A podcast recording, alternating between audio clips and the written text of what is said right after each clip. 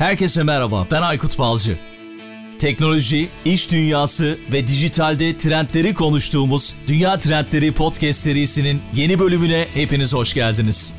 Dünya Trendleri Podcast'in 107. bölümü. Bu bölümde 6G ve veri çağını konuştuk. Son dönemin popüler konularından biri Metaverse biliyorsunuz ve Metaverse'ü anlamak için 6G konusunu anlamamız gerektiğini düşündüm.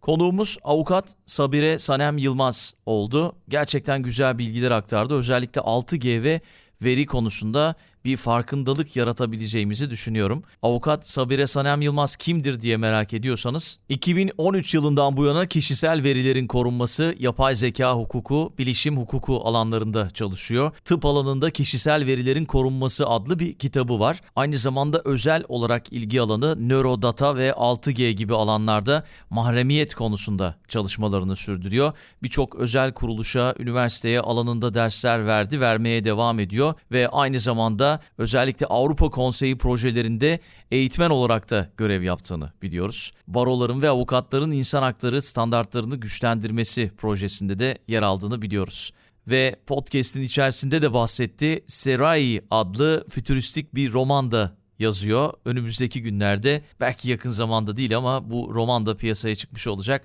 O da merak ettiklerimizden biri. Güzel bir bölüm oldu. 6G ve veri konusunda yine çok şey öğrendim ben kendi adıma. Umarım siz de yararlanır, çok şey öğrenirsiniz.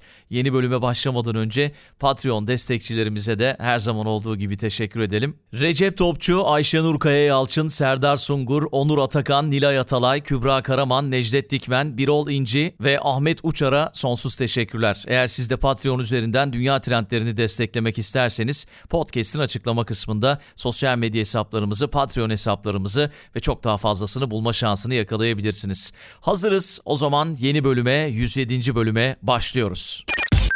Selamlar, hoş geldiniz. Merhabalar, hoş bulduk. 6G konusuna girmek istiyorum. Son dönem içerisinde yine özellikle Covid'in de etkisiyle birlikte dijital dünyanın içerisinde çok fazla yer alıyoruz. 6. nesil kablosuz teknoloji diye tanımlayabiliriz. Ki zaten siz makalenizde de buna yer vermiştiniz 6G olarak. Ama yani bunun bir sonu yok. İşte 1G'den başlayan şu anda 5G'yi kullanıyoruz ve 6G ve sonrasına doğru devam eden teknolojiler karşımıza çıkıyor. Burada 6G'nin ne zaman hayatımıza girmesi bekleniyor? Açıkçası ben bunu biraz merak ediyorum. 6G çevresinde neler yaşayabiliriz? Hayatımıza neler girecek? Belki bunlardan bahsederek bir giriş yapabiliriz. Tekrar çok teşekkür ediyorum programa beni davet ettiğiniz için. Bu aslında 6G süreci işte Başak Ozan Özparlak sevgili hem dostum hem de hocam onunla beraber bir araştırma makalesi yazmaya karar verdiğimizde tamamen derinliklerine indiğimiz bir konuydu. Ve baktık ki işte hep böyle 2030 yılı işaret ediliyor 6G'ye geçişle ilgili. Hatta Avrupa Konseyi, Avrupa Birliği e, bu konuda çalışmalar yapıyor ve takvim veriyor. Yani bir e, şey var, bir strateji belgesi var ve bu strateji belgesiyle beraber de ülkelere çağrıda bulunuyor. İşte Güney Kore 2028 olarak bir takvim belirtti ve dedi ki ben ilk ticari 6G ağını başlatacağım 2028'de dedi. Ee, yine işte Avrupa Birliği de e, bu konuda hızla çalışmalara başladı. İtalya dijital içini duyurdu. E, o da 2030 yılında tam olarak 6G'ye geçiş yapacağını duyurmuş oldu ve bununla ilgili hızla da çalışmalarına devam ediyor. Ve bununla ilgili gerçekten de ülkeler müthiş bir yani bütçe ayırdı. Örneğin Güney Kore 193 e, milyon dolarını ayırdı 6G çağına geçmek için ve ilk ticari ağını e, bütün dünyaya duyurmak için. Anladım. Çin'in de galiba önemli adımları var bu konuda. Onu da zaman zaman duyuyorum hep Çin'le ilgili. İşte 2025. evet, aynen.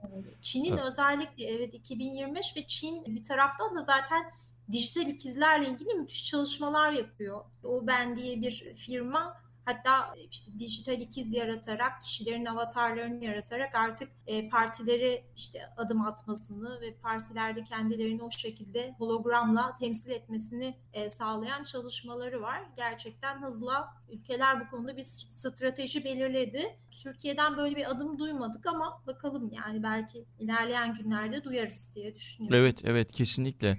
1980'lerde birinci nesil 1G karşımıza çıkmış ki sizin makalenizde yer verdiğiniz araştırmanızda yer verdiğiniz kadarıyla şu Evet, anda zaten her bahsediyorum. 10 yılda bir, evet aynen neredeyse her 10 yılda bir bir yeni e, kablosuz iletişim teknolojisiyle karşı karşıyayız.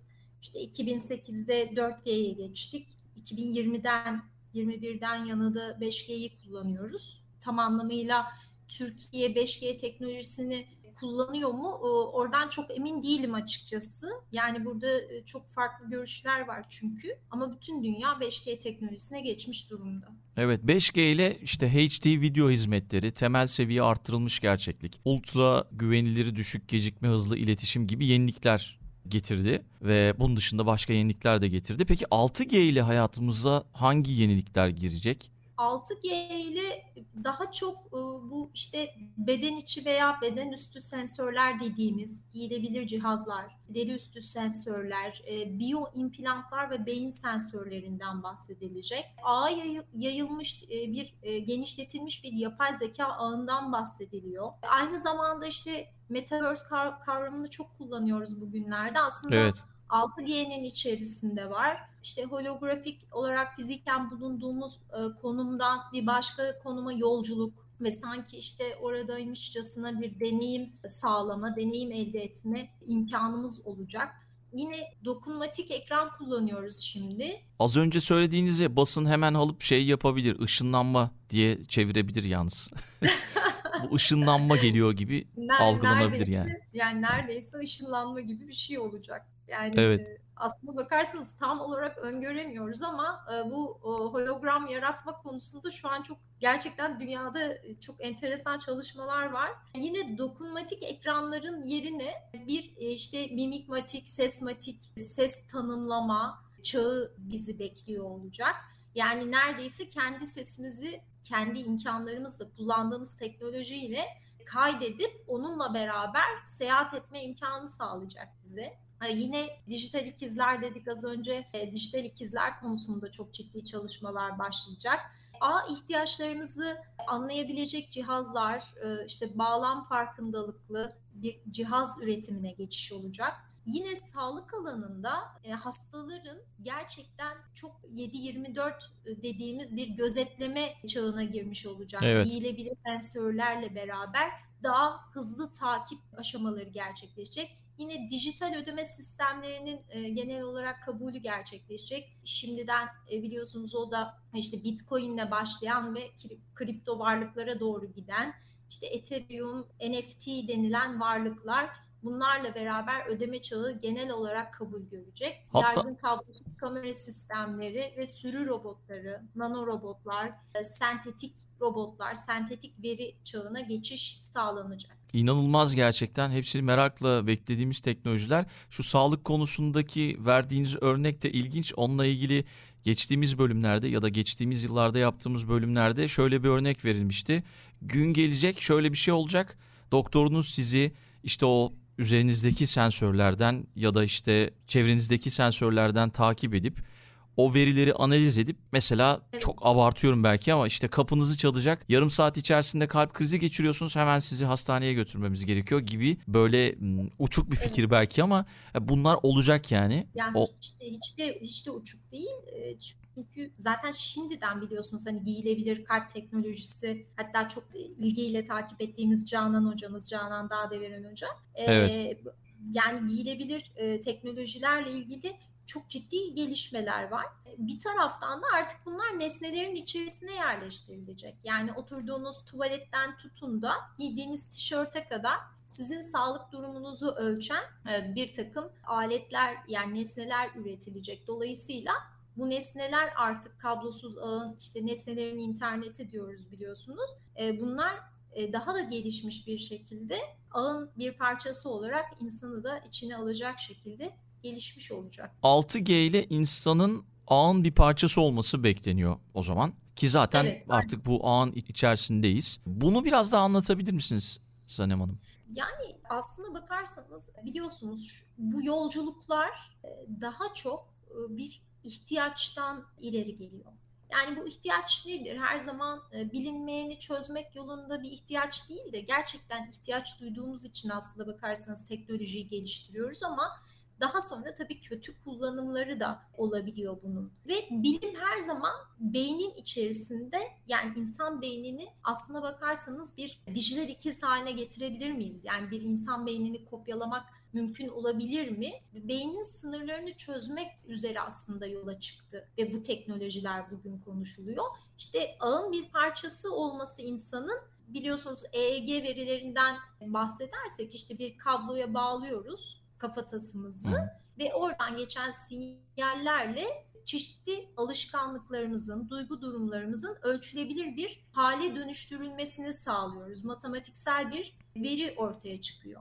Dolayısıyla insan artık bir kabloya ya da kablosuz bir nesneye bağlanarak bir şekilde o interneti, internet alanını yönetebilir hale gelecek. Bu da işte biyo nano şeylerin internetine dönüşmesi olarak ifade ediliyor. Dolayısıyla e, akıllı bir cihaza doğrudan bağlanarak insan artık işte robotik bir şekle de dönüşebilir. Yani kim insan kim robot belki de gelecekte bunu ayırt edemeyeceğiz bu sayede. Hmm, çok ilginç. Ya 6G'nin önemli vaatlerinden biri. Yani birçok vaadi çok şaşırtıcı gerçekten ama bu da önemli vaatlerinden biri.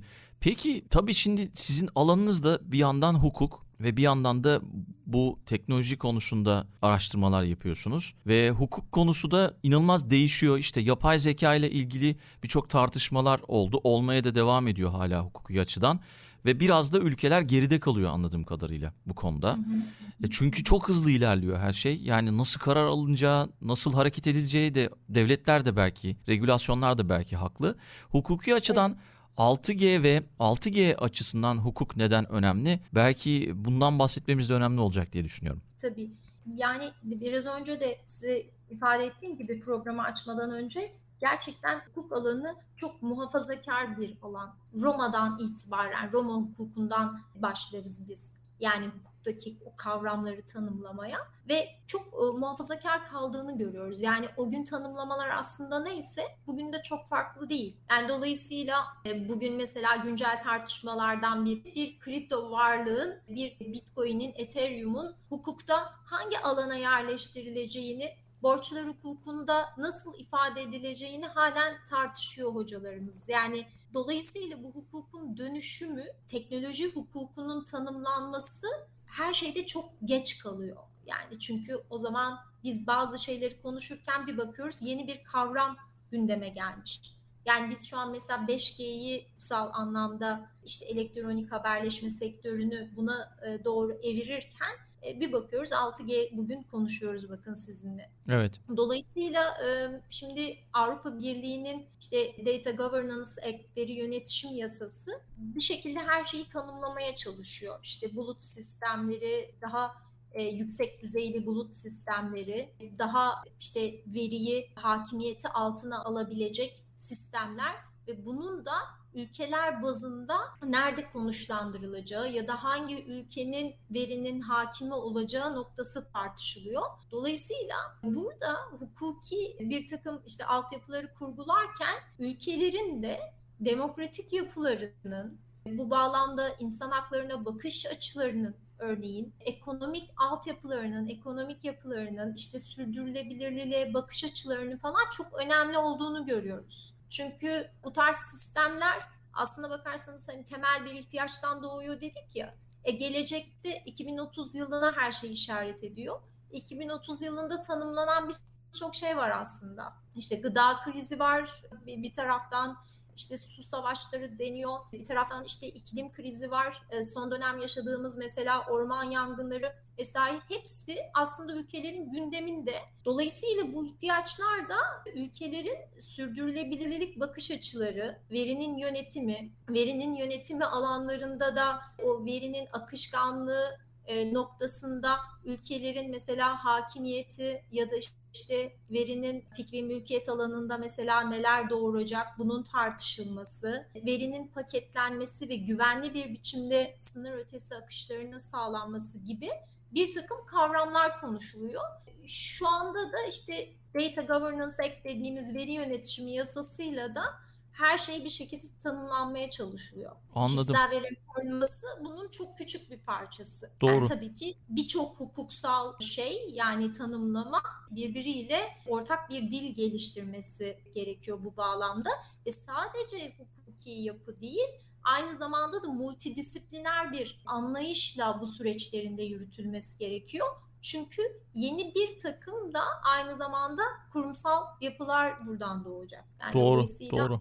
Hepsinin bir arada çalışması lazım. Bir bütün olarak çalışması lazım. 6G çağında yani içinde bulunduğumuz dönemde de çok çok önemli ama güvenlik dediğimiz nokta da çok çok önemli olacak herhalde. Kesinlikle yani güvenlik çok önemli olacak. Özellikle işte siber alanda işte cyber security yani siber güvenlik alanına özellikle çok büyük yatırım yapılması gerekecek. E, bu bağlamda bu işte verinin akışkanlığından bahsettik. Aynı zamanda hesap verilebilirlik ve şeffaflık ilkelerinin de çok önemli olduğunu görmeye başlayacağız. İşte buradan zaten ülkelerin demokratik e, altyapılarının çok sağlam olması gerektiğini düşünüyorum. Çünkü verinin kalitesi verinin aynı zamanda güvenilir olmasını da na da bağlı. E, Dolayısıyla burada işte şeffaf bir yönetim, hesap verilebilir bir yönetim süreç yürütmek çok çok önemli ki işte yarattığımız bir dijital ikizin ya da bir e, nesnelerin internetinin güvenilir e, bir takım yapay zeka ile dolu olması. Yani yapay zekanın doğru sonuçlar vermesi, doğru sonuçlar yaratması. İşte algoritmaların her zaman bizi doğru bir matematiğe, doğru bir sonuca götürmesi oldukça önemli olacak.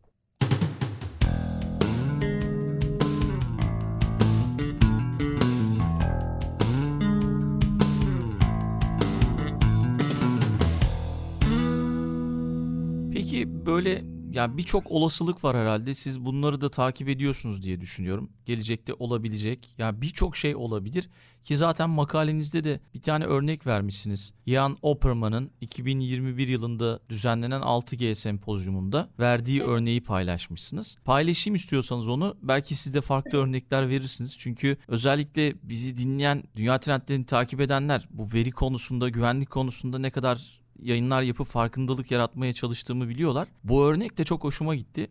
Belki sizin de böyle farklı örnekleriniz vardır. Örnek şu diyetiniz kapsamında kapağını belli saatlerde kilitleyecek şekilde ayarladığınız buzdolabınız. Yemek yemeniz gereken saatte de bir arıza veya siber saldırı sonucu olarak kapağını açmazsa bu durumda kim sorumlu olacak? Çok hoşuma gitti gerçekten bu.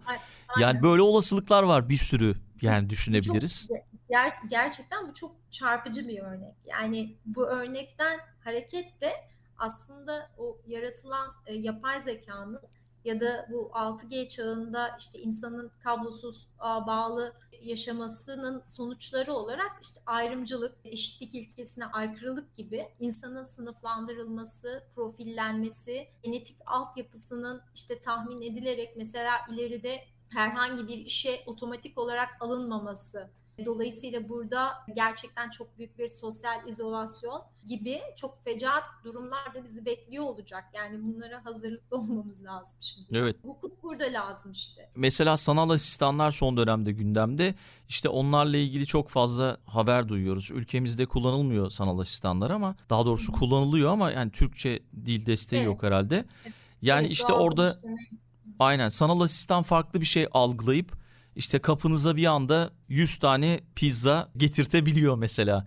Ve Öyle bir durumda kim sorumlu olacak yani? Evet, aynen. Yani bunların e, sorumluluk alanlarının belirlenmesi işte diyorum ya yani hukuk çok muhafazakar olunca işte orada objektif sorumluluğa mı, subjektif sorumluluğa mı, maddi ceza hukukuna mı koyacağız bunu gibi ya da işte taksirli sorumluluk mu gerçekleşecek ya da kasti bir sorumluluk alanına mı girecek? Bütün, bütün bunların tartışılması lazım. Yani bu, bunlar şimdi sadece bir yorumdan ibaret kendi içimizde. Anladım. Peki Metaverse dediniz. Yani Metaverse zaten 6G'nin içinde ki zaten biz kayıt dışında yaptığımız konuşmalarda şey demiştiniz siz. Yani 6G konuşulmadan nasıl Metaverse'e geçtik? Niye nasıl konuşulmuyor 6G dediniz? Evet. Metaverse ve 6G ilişkisi nasıl olacak? Belki bundan biraz bahsedelim. Ki zaten şu anda farklı bir algı var Türkiye içerisinde Metaverse konusunda. O farkındalığı da yaratmaya çalışacağız. Önümüzdeki günlerde Metaverse ile ilgili de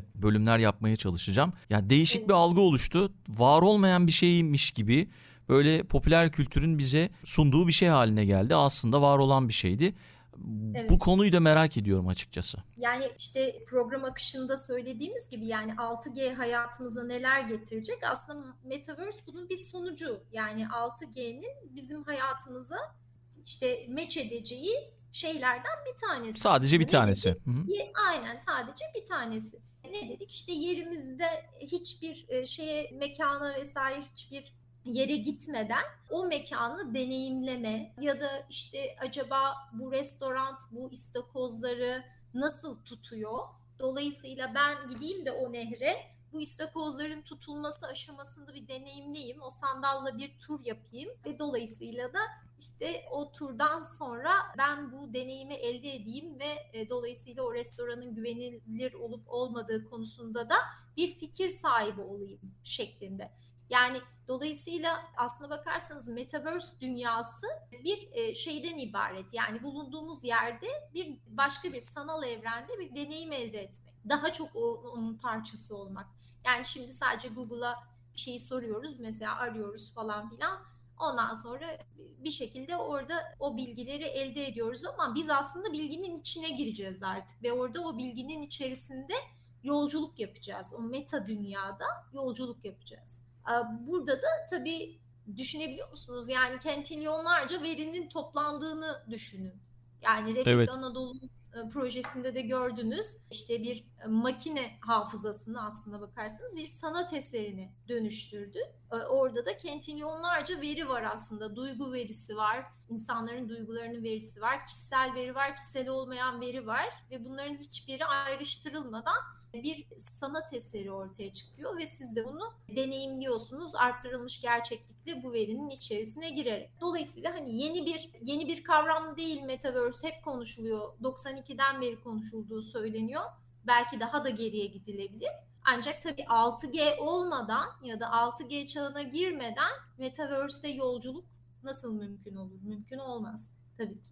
Yani o çağa bir adım atmamız lazım öncelikle. Biz işte maalesef şu anda tamamen magazinsel yönüne, magazinsel tarafına eğilmiş durumdayız. Türkiye'deki ana akım medya da bu şekilde onu arkasına aldı o rüzgarı. O şekilde onu değerlendiriyor. Çünkü insanlar bunu insanlar da buna meyilli yani maalesef. Evet, evet. Yani Ee, biraz evet. Yani çok sıkıntılardan herhalde ne yapacağımızı şaşırdık birazcık. Ya, olabilir. biliyorsunuz yani teknoloji gerçekten insan için kullanılmadığında ya da insanın yararına kullanılmadığında aslında sapkınlık olarak nitelendiriliyor. Yani ben bu e, şeyi yani magazinel tarafı biraz sapkınlık olarak görüyorum açıkçası. Evet.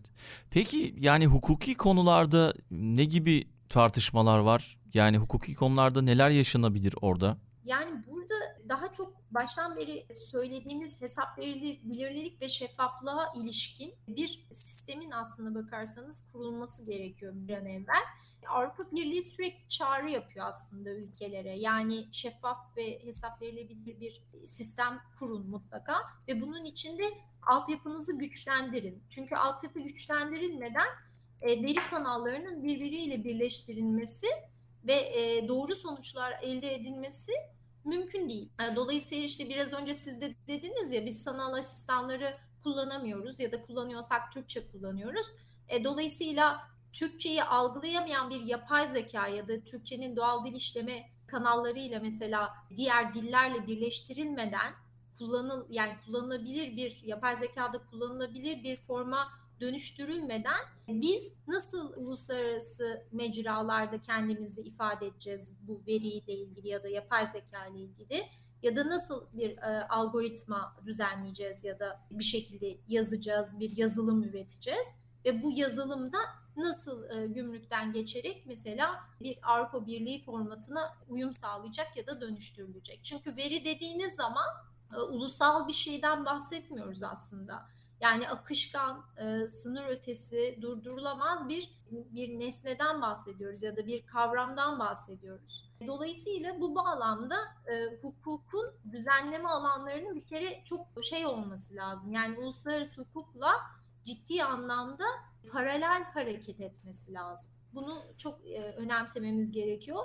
Bir taraftan da işte dünyadaki gelişmeleri takip edip ortak bir veri yönetişim yasası, verinin takibi, verinin hakimiyeti açısından mutlaka bunları takip etmemiz gerekiyor. Fikri mülkiyet alanları konusunda mesela çok hızlı bir şekilde dönüşüm gerekiyor bu bağlamda. Evet. Hukukta bunlarla ilgili çok büyük açık var. Yani örneğin bir NFT'nin nasıl bir fikri mülkiyet alanında tescil edeceği, edileceği ne dair bir çözüm yok örneğin şu an. Yani bunun cevabını ben de veremem. Sadece Türkiye'de mi yok? Yani başka ülkelerde var mı peki? Yani diğer ülkelerde de bununla ilgili düzenlemeler halen e, şey değil. Yani regülasyonlarla tanımlanıyor ama net bir cevap yok. Açıkçası onlar da sürekli toplantılar yapıyorlar bununla ilgili ve ne cevap vereceklerini onlar da bilmiyor.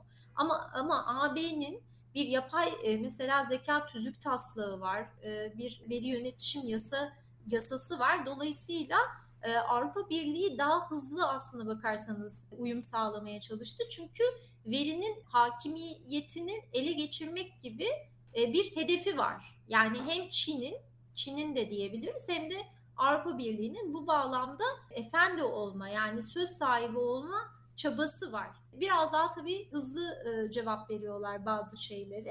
Bir taraftan da altyapıları daha güçlü. Evet. Bu bağlamda da Türkiye'nin bu sistemlerle gerçekten yarışması için altyapılarını güçlü kılması lazım. Ama ülkemiz tabii çok kötü de diyemeyiz bu alanda. TÜBİTAK'ta belki takip edersiniz bilmiyorum birçok proje var. İşte hem tıp alanındaki projeleri çok heyecanla takip ediyorum. Özellikle gen teknolojisi, implantlar, işte akıllı sensörler ve işte arttırılmış gerçeklikle mesela nadir hastalıkların teşhisi, e, serebral palsi ile ilgili mesela önceden erken teşhis yöntemlerinin sağlanması gibi ülkemizde de bir takım çalışmalar var. E, sadece bu çalışmaların şu an takıldığı tek bir alan var. E, benim de uzmanlık alanım diyebileceğim veri hukuku aşaması. Yani kişisel verilerin işlenmesi aşaması. Açıkçası uygulama geliştiriciler Türkiye'de gerçekten bu alanda takılıyorlar. Bu bağlamda da hızlı cevap verebilecek bir yasal düzenlemeye de ihtiyacımız var. Şu an Türkiye Büyük Millet Meclisi'nde de bu yasal düzenleme ile ilgili çalışılıyor. Ama henüz yasalarımız tam olarak cevap verir nitelikte değil. Örneğin bir bulut teknolojisiyle ilgili spesifik bir yasamız var mı? Yok. Dolayısıyla bütün bunların hızlı bir şekilde gündeme alınması gerekiyor.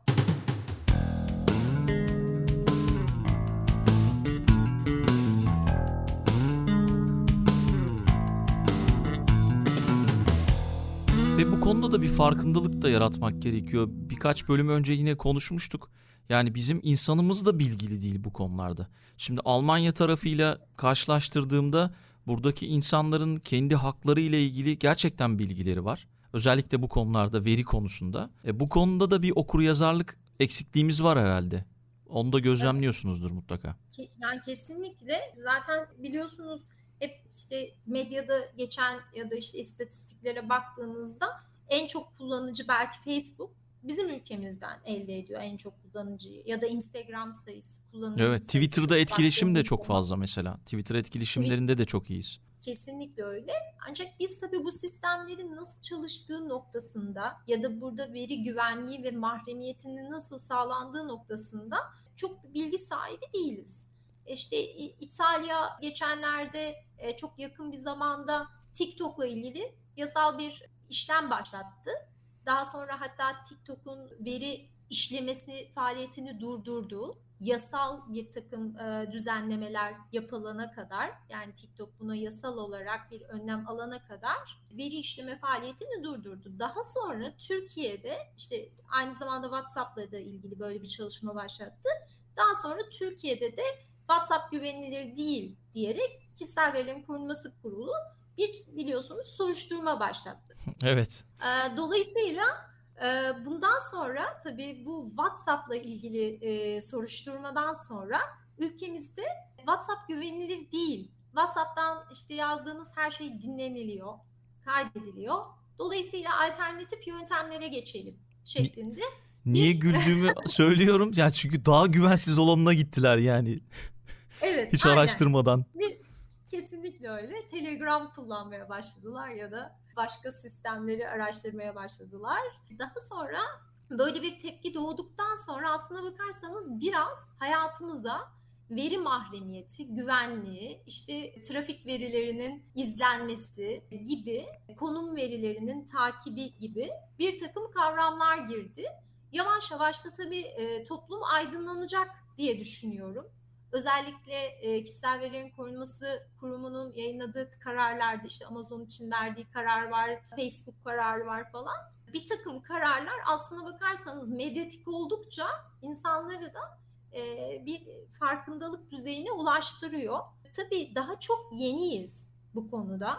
O yüzden hemen böyle bir mucize bekleyemeyiz. Yani çünkü veri e, yasalarına baktığınız zaman mesela işte 80 5 yılından bu yana işte 108 sayılı sözleşme yani kişisel verilerin otomatik işlenmesine karşı bireylerin korunması sözleşmesi yürürlüğe girmiş. Daha sonra da işte ülkeler buna onay vermişler.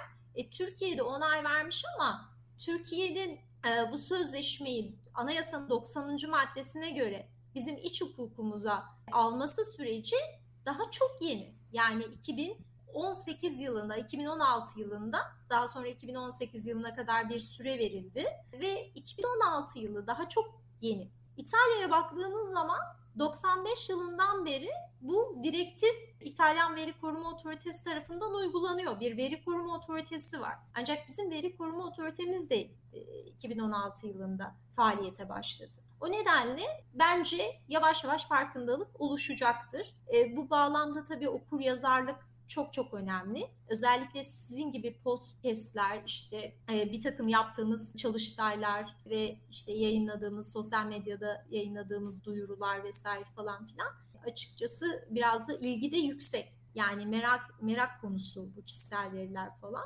O nedenle bence çok da kötü gitmiyoruz. Evet evet yani işte biz de bir farkındalık yaratmaya çalışıyoruz. Sizlerin de katkıları büyük gerçekten. Çok çok teşekkür ediyorum bir kez daha katılan tüm Ben konuklarıma. Ve yani yeni yeni şeyler öğreniyoruz. Öğrenmemiz de gerekiyor bu konuları.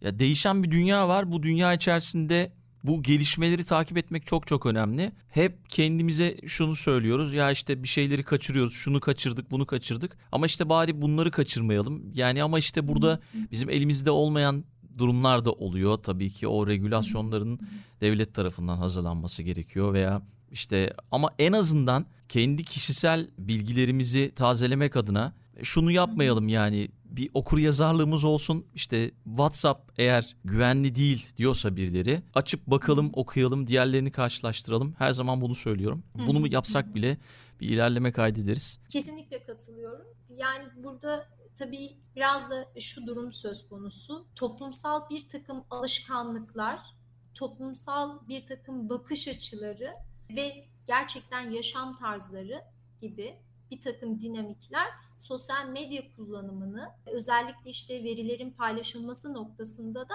çok büyük etkiliyor biliyorsunuz. Mesela Covid-19 döneminde gördük. Yani halen devam ediyor gerçi ama bu ilk dönemlerde Covid-19 salgınına karşı alınan tedbirler ve önlemlerde ülkelerin demokratik yapıları kadar yani ve bir de kültürel alışkanlıkları o kadar etkili oldu ki bu sürecin dinamik yürütülmesinde. İşte evet e, Avrupa Konseyi'nin özellikle tartıştığı kararlardan bir tanesi bir mobil işte sensör ağının ya da işte konum verilerinin pandemi sürecinde mesela izolasyon takibinde kullanıp kullanılmayacağı ile ilgili çok yoğun bir tartışma süreci vardı. Neden? Çünkü Avrupa Konseyi her şeye insan hakları bakış açısında bakıyordu. Yani tamam salgın sürecini yönetmek çok önemliydi. Ancak insan haklarını da tesis etmek, insanların temel hak ve hürriyetlerine zarar vermemesini sağlamak da bir o kadar önemliydi. Ee, Çin sistemine baktığınızda daha otoriter bir bakış açısıyla salgın sürecini daha devletin kontrolü altında ve veri koruma kurallarını hiçe sayarak yani onu durdurarak işletti. Macaristan ne dedi? Ben veri koruma sürecini tamamen askıya alıyorum dedi. Salgını o şekilde yönetti. Türkiye bir o kadar işte Çin ve Macaristan sürecini birazcık sanki takip etti gibi görünüyor şu an şu aşamada. Evet. Dolayısıyla şey teknolojiyi kullanmak noktasında çok iyiyiz. Ancak burada insan hakları ve veri koruma sürecini nasıl işlettiğimiz de bir o kadar önemli. O nedenle burada gerçekten demokrasi de ön plana çıkıyor bu süreci yürütmekte. Aynı zamanda kişilerin demokrasiye bakış açısı, bir şekilde kültürel alışkanlıkları da oldukça önem kazanıyor. Bu son cümle bölümün gayet güzel özeti oldu açıkçası. Çok çok teşekkür ediyorum. Peki teşekkür kapatmadan önce son olarak şunu da sorayım. 6G çağında verinin kontrolünü sağlayacak kurallar nasıl olmalı? Belki bölüm içerisinde biraz bahsettik ama böyle son bir özet gibi geçersek belki çok çok iyi olur. Evet. Burada aslında kilit cümle tasarımın yani tasarımdan itibaren gizlilik kuralları ve varsayılan gizlilik kuralları sürecini çok iyi yürütmek. Genel veri koruma tüzüğünde geçen bu kavramlar privacy by design ve by default ilkeleri oldukça önemli. Türkiye Kişisel Verilerin Korunması Kanunu da genel veri koruma tüzüğüne uyumlaştırmak ve e, tamamen genel veri koruma tüzüğü kavramlarıyla yeknesak bir uygulama yaratmak üzerine şu an masada yoğun bir uyum süreci var. Dolayısıyla bizim e, hukukumuza da bunlar meç edilecek. Yani bütün e, bu 6G çağı, dijital ikizler, işte akıllı sensörler, giyilebilir cihazlar daha üretim aşamasında veri koruma kurallarına uygun bir şekilde tasarlanacak, üretilecek ve varsayılan gizlilik kuralları da geçerli olacak. Yani bundan e, bunu ifade etti, neden ifade ediyoruz, neden önemli? Çünkü biliyorsunuz ki veriyi işlemeden önce insanları aydınlatmak ve verinin korunması noktasında mahremiyetlerini de sağlamak gerekecek. Dolayısıyla ilk bunu sağlamakla yükümlü olan veriyi işleyen veri sorumluları, veriyi işleyen diğer üçüncü taraflar. Dolayısıyla da bu kuralları işletmek e, belki de bunun tam yani sorunuzun tam özeti şeklinde algılanabilir. Peki çok teşekkür ederim. Gayet güzel bir yayın oldu. Çok güzel bilgiler aldık. Eminim ki bizi dinleyenler de yine faydalanacaklardır. Çalışmaları ben takip edeceğiz. Belki onları paylaşabiliriz. Bir de kitabınız var yanılmıyorsam. Ben her konumdan kitap önerisi alıyorum. Belki bir kitap evet. önerisi yapabilirsiniz bize ya da sizin kitabınızı tamam. da önerebiliriz. O da çok değerli. Ben benim yani kitabımın ismini söyleyeyim. Tıp alanındaki kişisel verilerin korunması. Aynı zamanda şu an bir e, fütüristikte bir roman yazıyorum. Hala yazıyorum yazım aşamasında. Harika. Ee, bir gün inşallah sizin kanalınızda da, da duyurma e, fırsatı elde ederim. Ancak ben bugün çok güzel bir kitap önereceğim. Empatiye Dönüş birden fazlası için tasarım kitabı İKSV'den yayınlandı ve Yapı Kredi yayınlarında e, bulunabilir kitap ya da İKSV'nin kendi internet sitesinden de bulunabilir.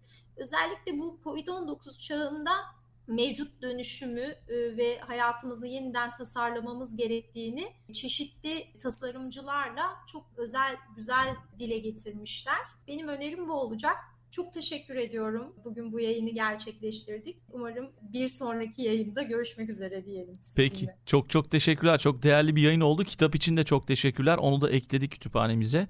Mutlaka okuyacaklarım listesinde olacaktır. Onu da listeye aldım. Çok sağ olun tekrar. Tekrar buluşmak çok üzere. Hoşçakalın. Buluşmak üzere.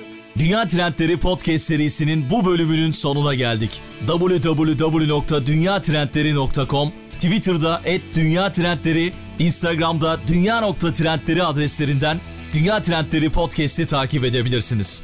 Unutmayın önerileriniz ve merak ettikleriniz içinse info gmail.com adresinden mail atabilirsiniz. Bu bölümü dinlediğiniz için çok teşekkürler. Yeni bölümde tekrar buluşmak üzere.